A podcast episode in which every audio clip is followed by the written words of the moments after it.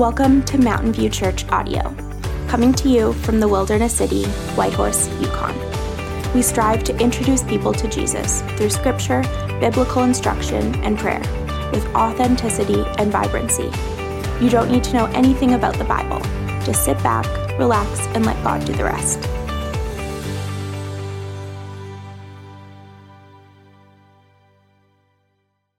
It is said that great art universalizes the particular. While it might sound like a complicated idea, it actually isn't.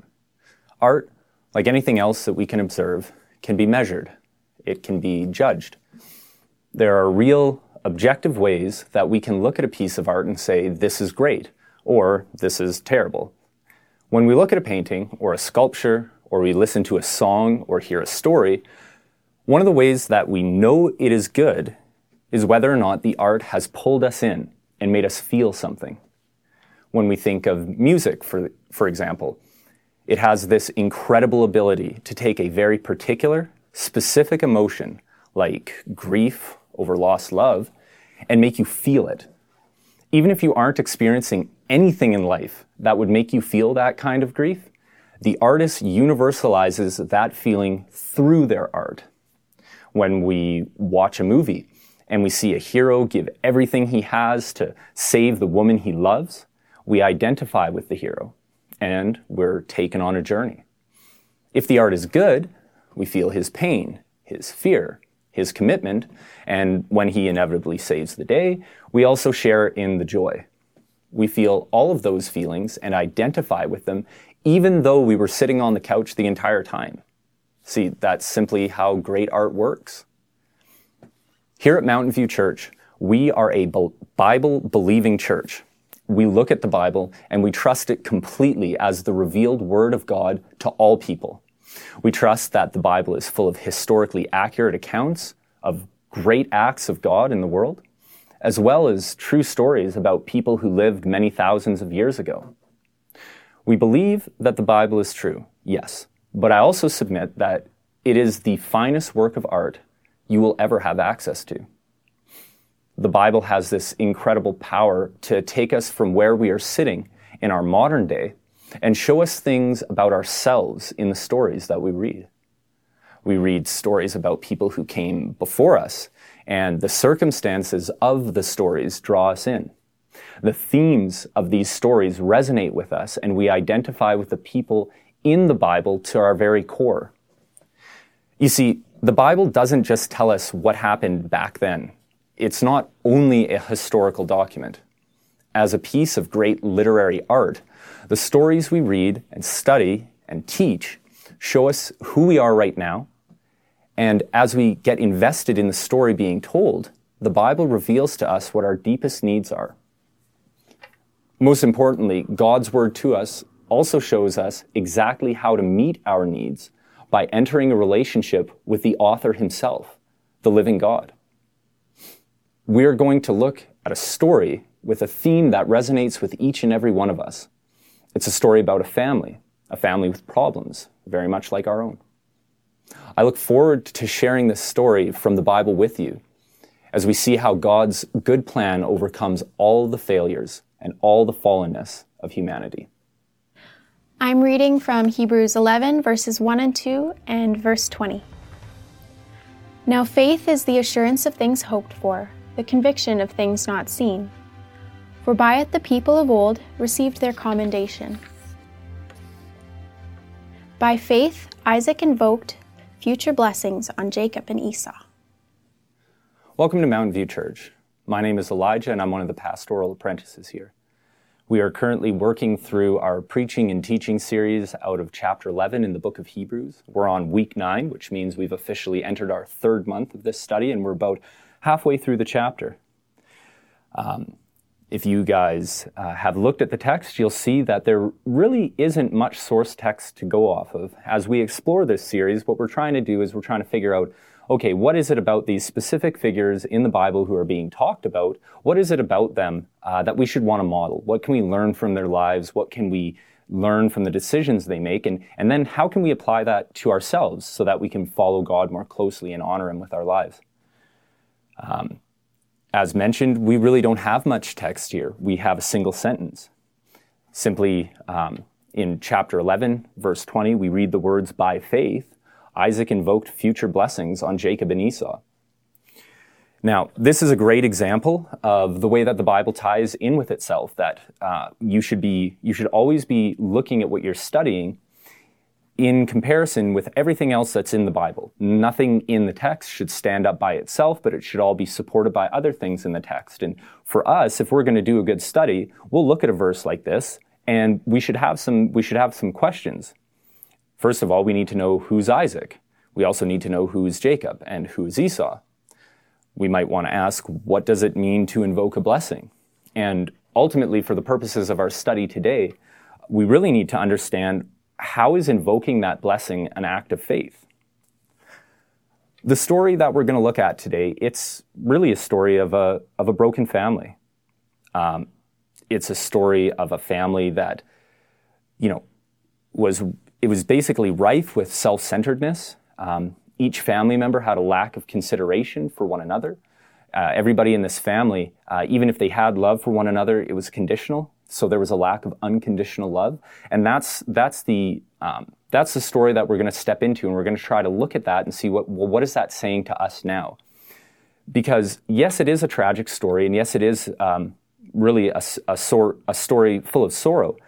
It's also a story of hope it's a story that we can look at and we can actually kind of pull back from it a little bit and see a bigger picture that's being revealed in it. In this story of hope, like every other story told in the Bible, we see that God will show us in His Word and in the history of, of mankind that His good plan overcomes all the failures and the fallenness of people in this world. Now, as I mentioned, we have to go back in our Bibles to really understand what this verse is talking about uh, but the problem is, it actually encompasses a very large portion of the Old Testament book of Genesis. I would love nothing more than to be able to just read through the entire two chapters with you. Um, but I don't have the time to do that. And so what I'm going to do is I'm going to challenge you and encourage you. Once we're done with this sermon, once you've listened to this, please, you know, whether you're with friends or you're with family, open up the Bible and read chapter 25 and chapter 27 in Genesis. You're going to learn more about these characters there, and, and it's going to flesh out um, some of the claims that I'm making about them. Um, because I can't read it all, I'm, I'm going to summarize the, the members of this family in brief, and then we'll move on. So, in brief, this story involves a mother it involves a father and two twin sons. And as I have kind of alluded to in their relationship with one another, uh, there are huge problems. First of all, we look at the mother. Her name is Rebecca. And when we think of motherhood, we, we definitely picture unconditional love. We think of the nurturing, kind spirit that mothers have for their children. But when we look at Rebecca, we see in her behavior that she doesn't model that love to her family. See, she loves one of her children, and not the other. She loves Jacob, but not Esau. The text is very clear that she loves one of her sons, and the other one she uh, doesn't have very many feelings for whatsoever. And it's a selfish love. It's not the kind of love where you could say, okay, well, here are my two sons. One's, you know, one is very good, he's very kind, and the other is very cruel and very bad, and so I love this one and not that one.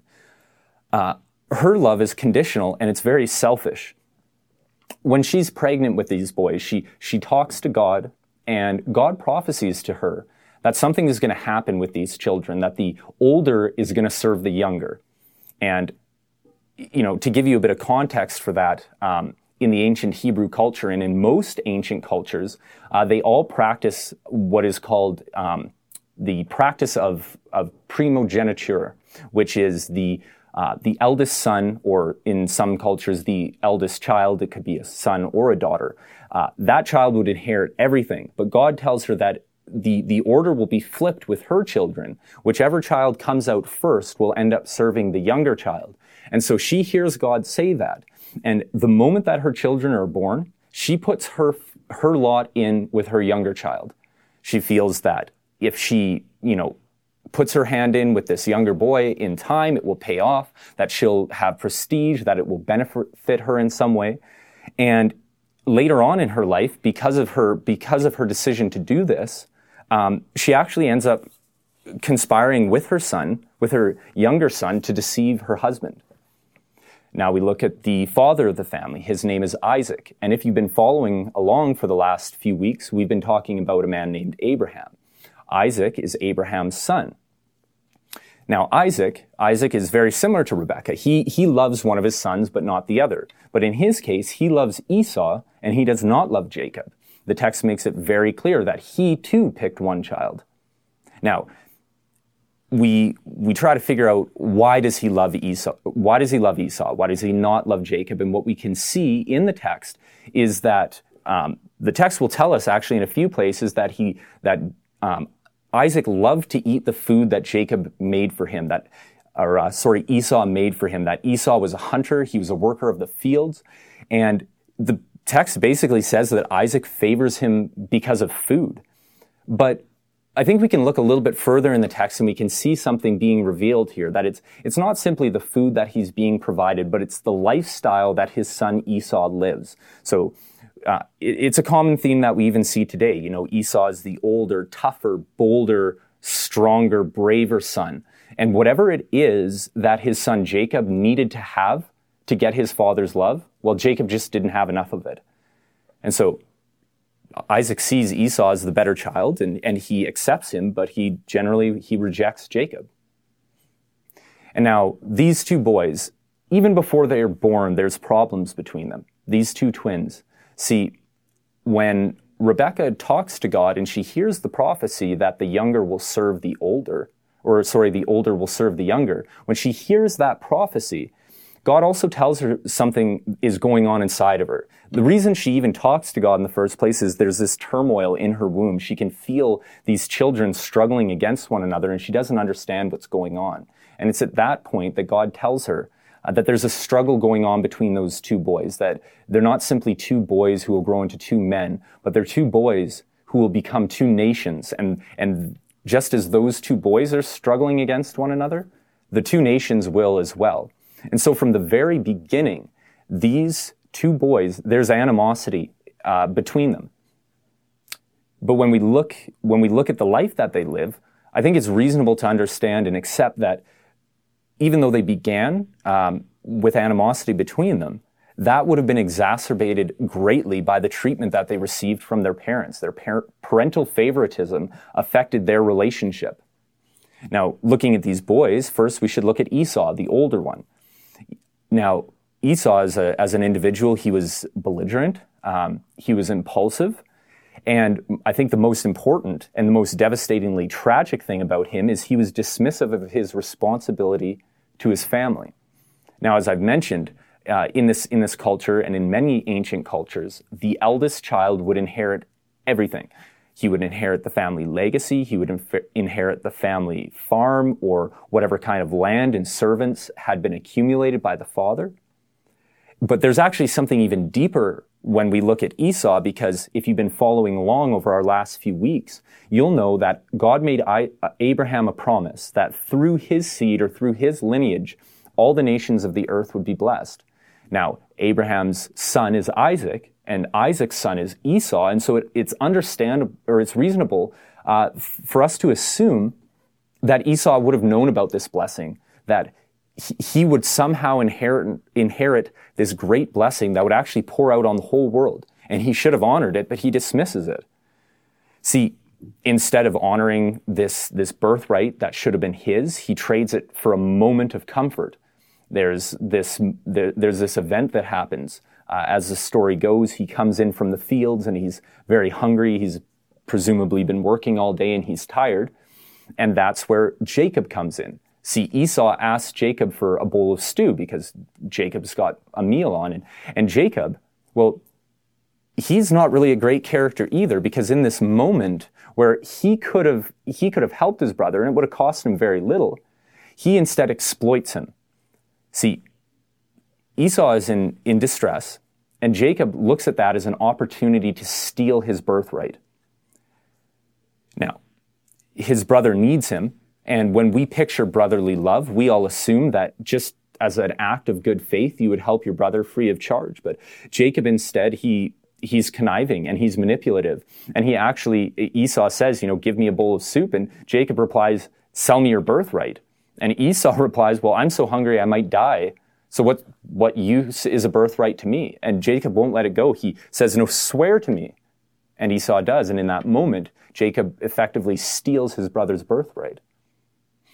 And now looking at this family structure, looking at the way that these boys treat one another and the mother and father treat their children, um, does any of this ring a bell? Like, does any of this stuff sound familiar to you? I'll admit that from the time that this book was written, this Bible was written, there's a great distance of time that has elapsed. There's about 3,000 years, and so there's certain terms in the Bible that when we when we encounter them, we can be a little bit confused, like birthright and blessing. Those aren't common um, terms that are used in our in our modern day. But maybe for a moment, um, instead of using those words, think of the words will and inheritance. Does that ring any bells for you? I mean, it does for me. See, in my family, we are like any other family. You know, there are there are mistakes that were made, there were harsh words spoken, there were apologies that that should have been given and weren't. And and like any family, um, we were trying to reconcile them and work through our differences. And when I was 15, my grandfather died. And whatever semblance of, of family unity we had before that was completely destroyed. Uh, his children looked at the will that he left, and neither of them thought that what was done was fair. They looked at their inheritance and they looked at the will, and it this created a rift in the family that at this point there is no way that my family will ever reunify unless God is working in our family. It just won't happen. the The hurts are too deep. Uh, the the the hate, honestly, the hate is is incredible. And so when I look at a story like this, I can easily just transport myself into that and say, you know what, I understand what a messy family looks like. And, and I think most of you can as well. And when we see problems like this, whether we're looking at our own family or we're looking at our own, you know, friend group, it can be really hard to know which direction we should take. Like, where do we head? What do we do? You know, how do we, how do we actually move forward when someone that we love who was supposed to do right by us, how do we move forward when they've hurt us?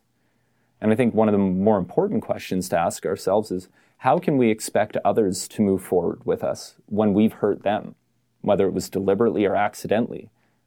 How do you, how do you navigate a situation like that? This verse out of Hebrews is it's really just focused on one event.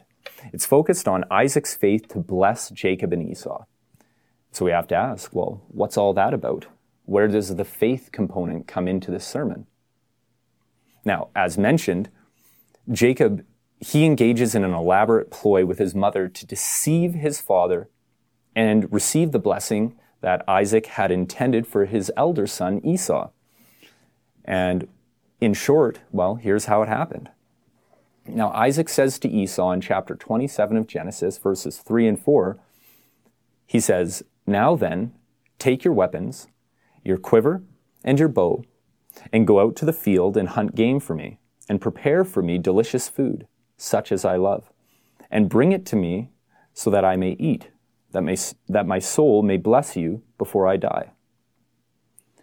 Now, as Isaac is saying this to his son Esau, his wife Rebekah overhears it, and, and that is when her and Jacob spring into action right? Esau leaves, he goes to hunt some game. And at this point, the reason that Isaac is doing this is because he's elderly.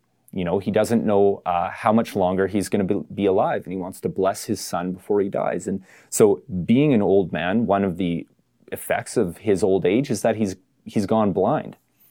And this is perfect for Rebecca and Jacob because they, they look at this disability that Isaac has and they use it to take advantage of him their, their ploy, their plan for Jacob to steal the birthright is that Jacob would impersonate his brother. And, you know, you, you, can, you can look at this and you can say, well, that's, that's awful. You know, you've got a, a wife and a son and they're, they're taking advantage of their disabled father. And, you know, you're right. That is awful. And we can be, if we just kind of briefly look at the story, we could even see Isaac as a victim. However, that's not really true. Isaac was far from a victim. See, it was customary in, in this culture for a father to bring all of his children together to bless them before he died. Uh, we see it in other accounts in the Bible where, you know, a, a, it's supposed to be this intimate moment. It's almost ceremonial. The father should gather all of his children that he can around him and, and give them his last will and, and tell them exactly what he wants to see of their lives. And, and it is a, it is a deeply important and significant event in the life of a family as, as one generation casts off responsibility to the next one as they, as they pass the legacy on. But in keeping with his character, Isaac completely excludes Jacob from this entire process. He invites Esau, but he doesn't ask Jacob to come along. And it's tragic because he doesn't say it in as many words, but his actions show that he doesn't really even count Jacob as a son. And so, you know, all of the characters so far are kind of in the wrong. And now, looking at this specific event, Isaac, see, he, he can't see, but he can hear. And immediately, as, as Jacob enters his presence and he talks to him, he hear, Isaac hears his son's voice and he's suspicious. He expects to hear Esau's voice, but he hears Jacob's and immediately he is suspicious. Uh, and, you know, as a blind person, he's relying on other senses that he has. You know, he's going to use his touch, his taste, his smell, whatever, because he doesn't have his vision. And he reaches out to touch his son. But Rebekah and Jacob had already thought of that. See, not only had they dressed Jacob in Esau's ceremonial clothes, which were very specific, um, they had also they had also taken and put goat skins on Jacob's hands and on his neck. And you might be asking, that is why why on earth would they do that? Um, well, when the boys were born, one boy, Jacob, he was born with very little hair. He wasn't a very hairy man, and that continued on in his whole life. But Esau, on the other hand, was born very hairy, and he always was. And so, as Rebekah and Jacob planned to deceive their father, they knew that he would reach out and touch his son. And so they thought beforehand, well, let's cover Jacob with, with fur. And as they correctly assumed, it tricked their father. Now, Esau had also um, been, or Isaac had also told Esau to go out and prepare him a stew such as he loved, that he may bless him. And so he's anticipating that his son will show up with a meal for him. Rebecca, being the mother of the family, knew exactly what Esau was going to cook for her, for his father. And so she prepares it and she gives it to Jacob. And this is precisely the thing that Isaac was expecting. And so when Jacob delivers it to him and he eats of it, you know, he's now even a little bit more sure that this is, in fact, his son Esau, even though his ears are telling him otherwise. And now there's this kind of pinnacle moment where right before Isaac goes ahead and blesses his son, he hugs him. Now, tragically, if you are Jacob, this is quite likely the only time you felt your father's loving embrace. And it's simply only because he thinks that you are uh, your brother. Like many of us carry with us pain from the relationship we have with our fathers. And when I read this, you know, I have a I have a messy relationship with my dad, and it, and it's and it's tragic. And for any of you who are who have gone through similar things, you know what? I am sorry. This is this is a hard thing. And when I put myself in the position that Jacob's in, finally feeling the embrace of his father, but it's only because he's deceiving him, it must have been absolutely heartbreaking, regardless of, of Jacob's moral failings in the moment. It is it's simply a sad event. But see, there's something else that happens here. As he hugs his son, Isaac smells Esau's clothes that Jacob is wearing. He smells the goat skins that his son is wearing.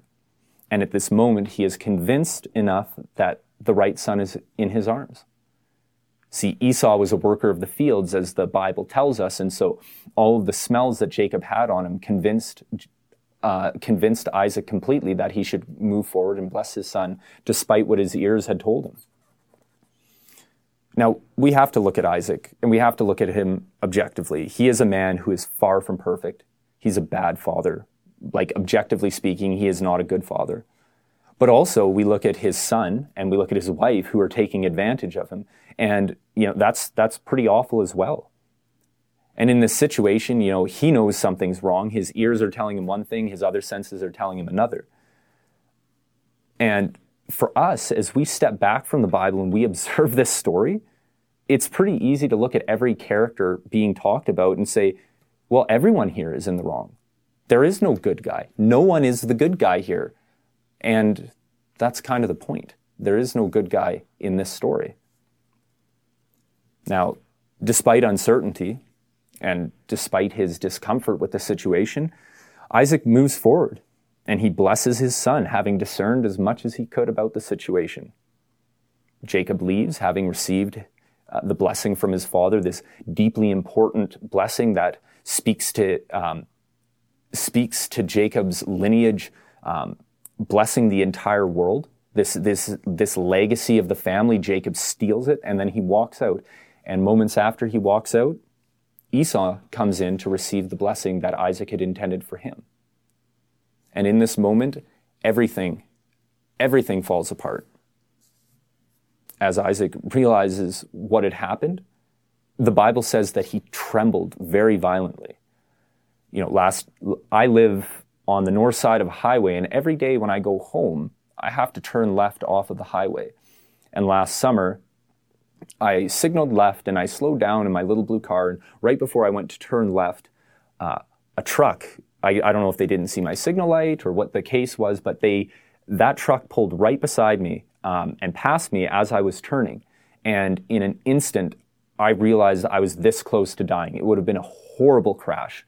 And in that moment, I trembled very violently. I sat in my car shaking. And this is what I picture, and I think this is what the text is trying to convey about what Isaac experienced in that moment. See, just as I experienced something terrifying in that in the moment I I was in, um, Isaac also experienced something very terrifying. In his bid, in his plan to give preferential treatment to Esau, and he wasn't just excluding Jacob. It wasn't simply a, a man focused situation he was in. He was actually going against God's will, and he knew it. See, whether Isaac knew about the prophecy that God had revealed to Rebekah about the elder son serving the older son or not, he found himself suddenly confronted with this situation where everything was going wrong. And it wasn't just going wrong in a superficial sense, it was going wrong in a way that he could see there was something divine about it. It was, it was going too perfectly wrong for him. And you know, with, with Isaac in his situation, he's, he's like many of us. He wanted his own way. And despite how sure he was about the situation, he found out that he was wrong. He was confronted with how wrong he was. And his faith, we're trying to talk about faith here, his faith is displayed in that when he realizes that his younger son took the blessing in that moment, instead of trying to take it back and punish Jacob, he resigns himself to accepting what had already taken place. This is a very significant event in his life. See, no longer does he try to force the situation his own way as he had been doing so far. See, he already did that, that he was in the middle of doing that. And his plan to favor Esau, it failed miserably. And so instead, he, he moves forward. He, he blesses Esau with a bittersweet blessing. And even the phrase blessing really isn't it doesn't capture what happened here. He more speaks the truth about what Esau's life is going to be. He simply tells his son that he will suffer and he will experience strife and he will struggle for the rest of his life. See, his faith is shown in understanding something incredibly divine happened in that moment, directly against his will. In a moment of clarity, perhaps the first time in a long time, he submits himself to God's plan for his life. He submits himself completely to God's will. He sees in that moment that he didn't know best and he doesn't know best. He admits that he's wrong and his actions show that he really realizes he was. So, what does this mean for us? What, when we look at a story like this where it seems like everybody's in the wrong and everybody's out to get one another. What do we draw out of, out of this text? How do we apply it to ourselves? Well, first of all, we need to come to grips with something that's just sim- it's just true. in this story, everyone wanted it, the story to be about them. In this story, everybody wanted to be the central figure. They wanted their own way. And you could make the claim that these people weren't deliberately trying to be selfish, and I'd actually agree with you. Most of us aren't aware of how selfish we really are. Fortunately, what we do see is that this plan that God had to bless Jacob and not Esau, this plan that God had, it moved forward. Regardless, or even in spite of human conniving and deceit, God's plan was not thwarted. And so we see that His word is true even when people's word um, is unreliable. Now, we too, in the context of family, we too cause huge problems when we are overly focused on getting our own way. And as a church, as members of Mountain View Church or as members of God's family, we are a family whether or not we act like it and we live like it. You are my brothers, and you are my sisters. Even, even when we do our best not to be selfish, we're just like Isaac. We are, we are spiritually blind. Isaac was blind and he, he couldn't perceive enough about the situation to know what was going on. We ourselves are spiritually blinded by our sin. We don't perceive all the things that we need to know to make the right decisions. And so we're going to get things wrong. It happens over and over and over again. It's a story of my life is making mistakes. And it's probably the same for most of you. And as we do things wrong, and as we make mistakes, we're going to hurt one another. You know, I want you to think about this. Um, who here, or maybe, you know, maybe you're not a member of our church, so just think about your friend group or your family. Who here hurt you? Who in your life has hurt you? There are presumably people in, the, in this room or people in this church who hurt you. I'm, I'm fairly sure of it. Can you think of any? But see, as we think about others, somebody is thinking about us. I, I can think of somebody who's hurt my feelings, but I know that some, I've hurt other people's feelings by accident, and that's, that's just a part of, of, of human relationships. The story that we're looking at is the story of a broken family. The story of the church of God is the story of a broken family. In fact, the story of all humanity is the story of a broken family. But God's plan, in the midst of all the brokenness in the world, God's plan, it, overcomes it all. See, the human heart is selfish and it looks out and it says, How can I benefit myself? The human heart, it says, I will steal my brother's birthright and I will steal his inheritance to benefit myself. But God's heart says something completely different when we look at this situation, the, this story, and we examine it closely, what we the, the problem is pretty obvious to us. The, the situation lacks unconditional love that a family should have for one another. The idealistic family doesn't treat one another that way because they love one another and they put each other first. The problem in all situations is that they lack unconditional love. And as human beings, our sin our, the sin that we engage in and the sin that we, we, we engage in by accident or deliberately, it's damaged our ability to love others properly, the way that God intended for us to love them. It's made us turn inward on ourselves and be hyper focused on our own needs before anybody else's. What that situation needed was unconditional love, and there was none to be had. What that situation needed was a father, a real loving father that looked at both of his sons. And as he looked at them, he said, Behold my beloved son, with whom I am well pleased. See, God sends his son into the world, and in the presence of many people, he declares, Behold, my beloved Son, with whom I'm well pleased. And in that moment, Jesus Christ has not done anything significant on earth.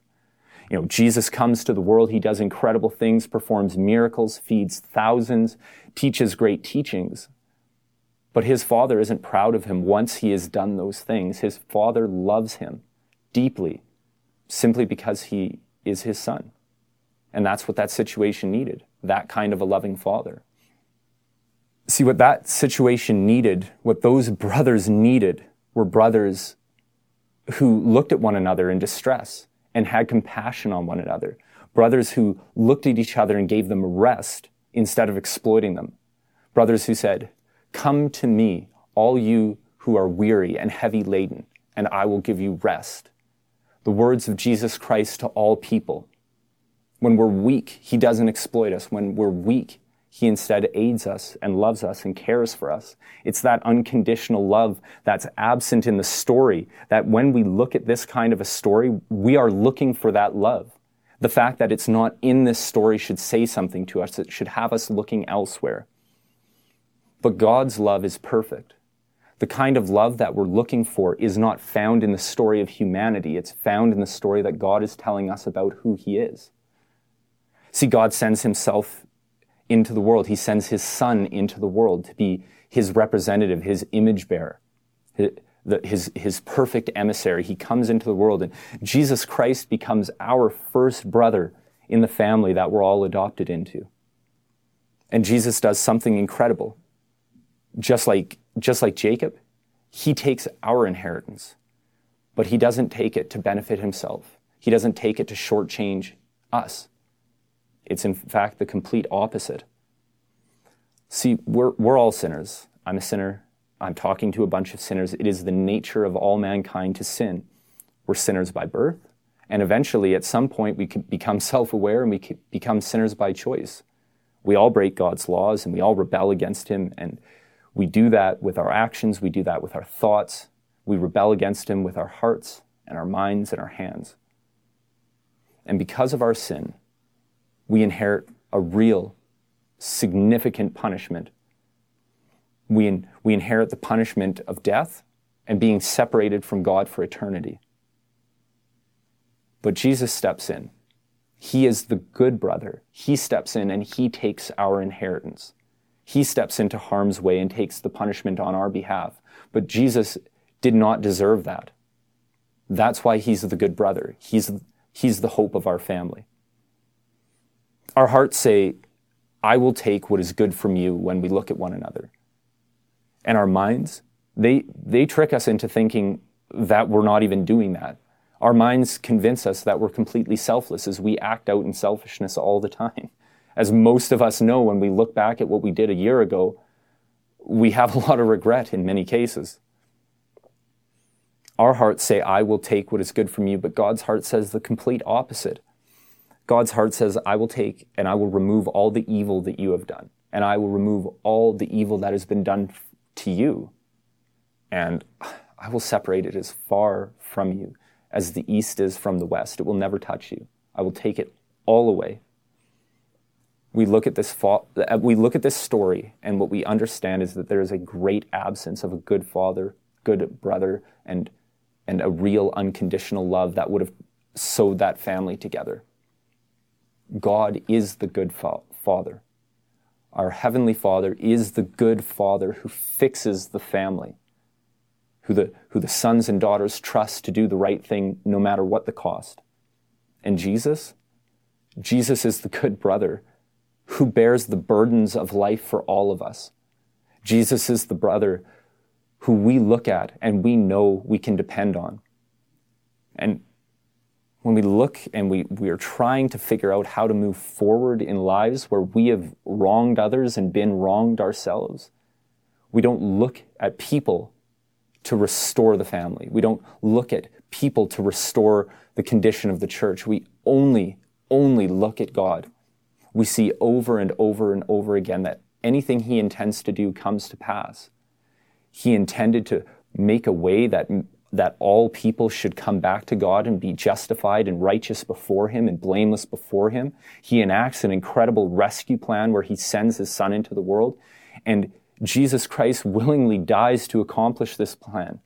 It's not a joke. It's the most significant event that's happened in all of human history the invitation remains open for all people.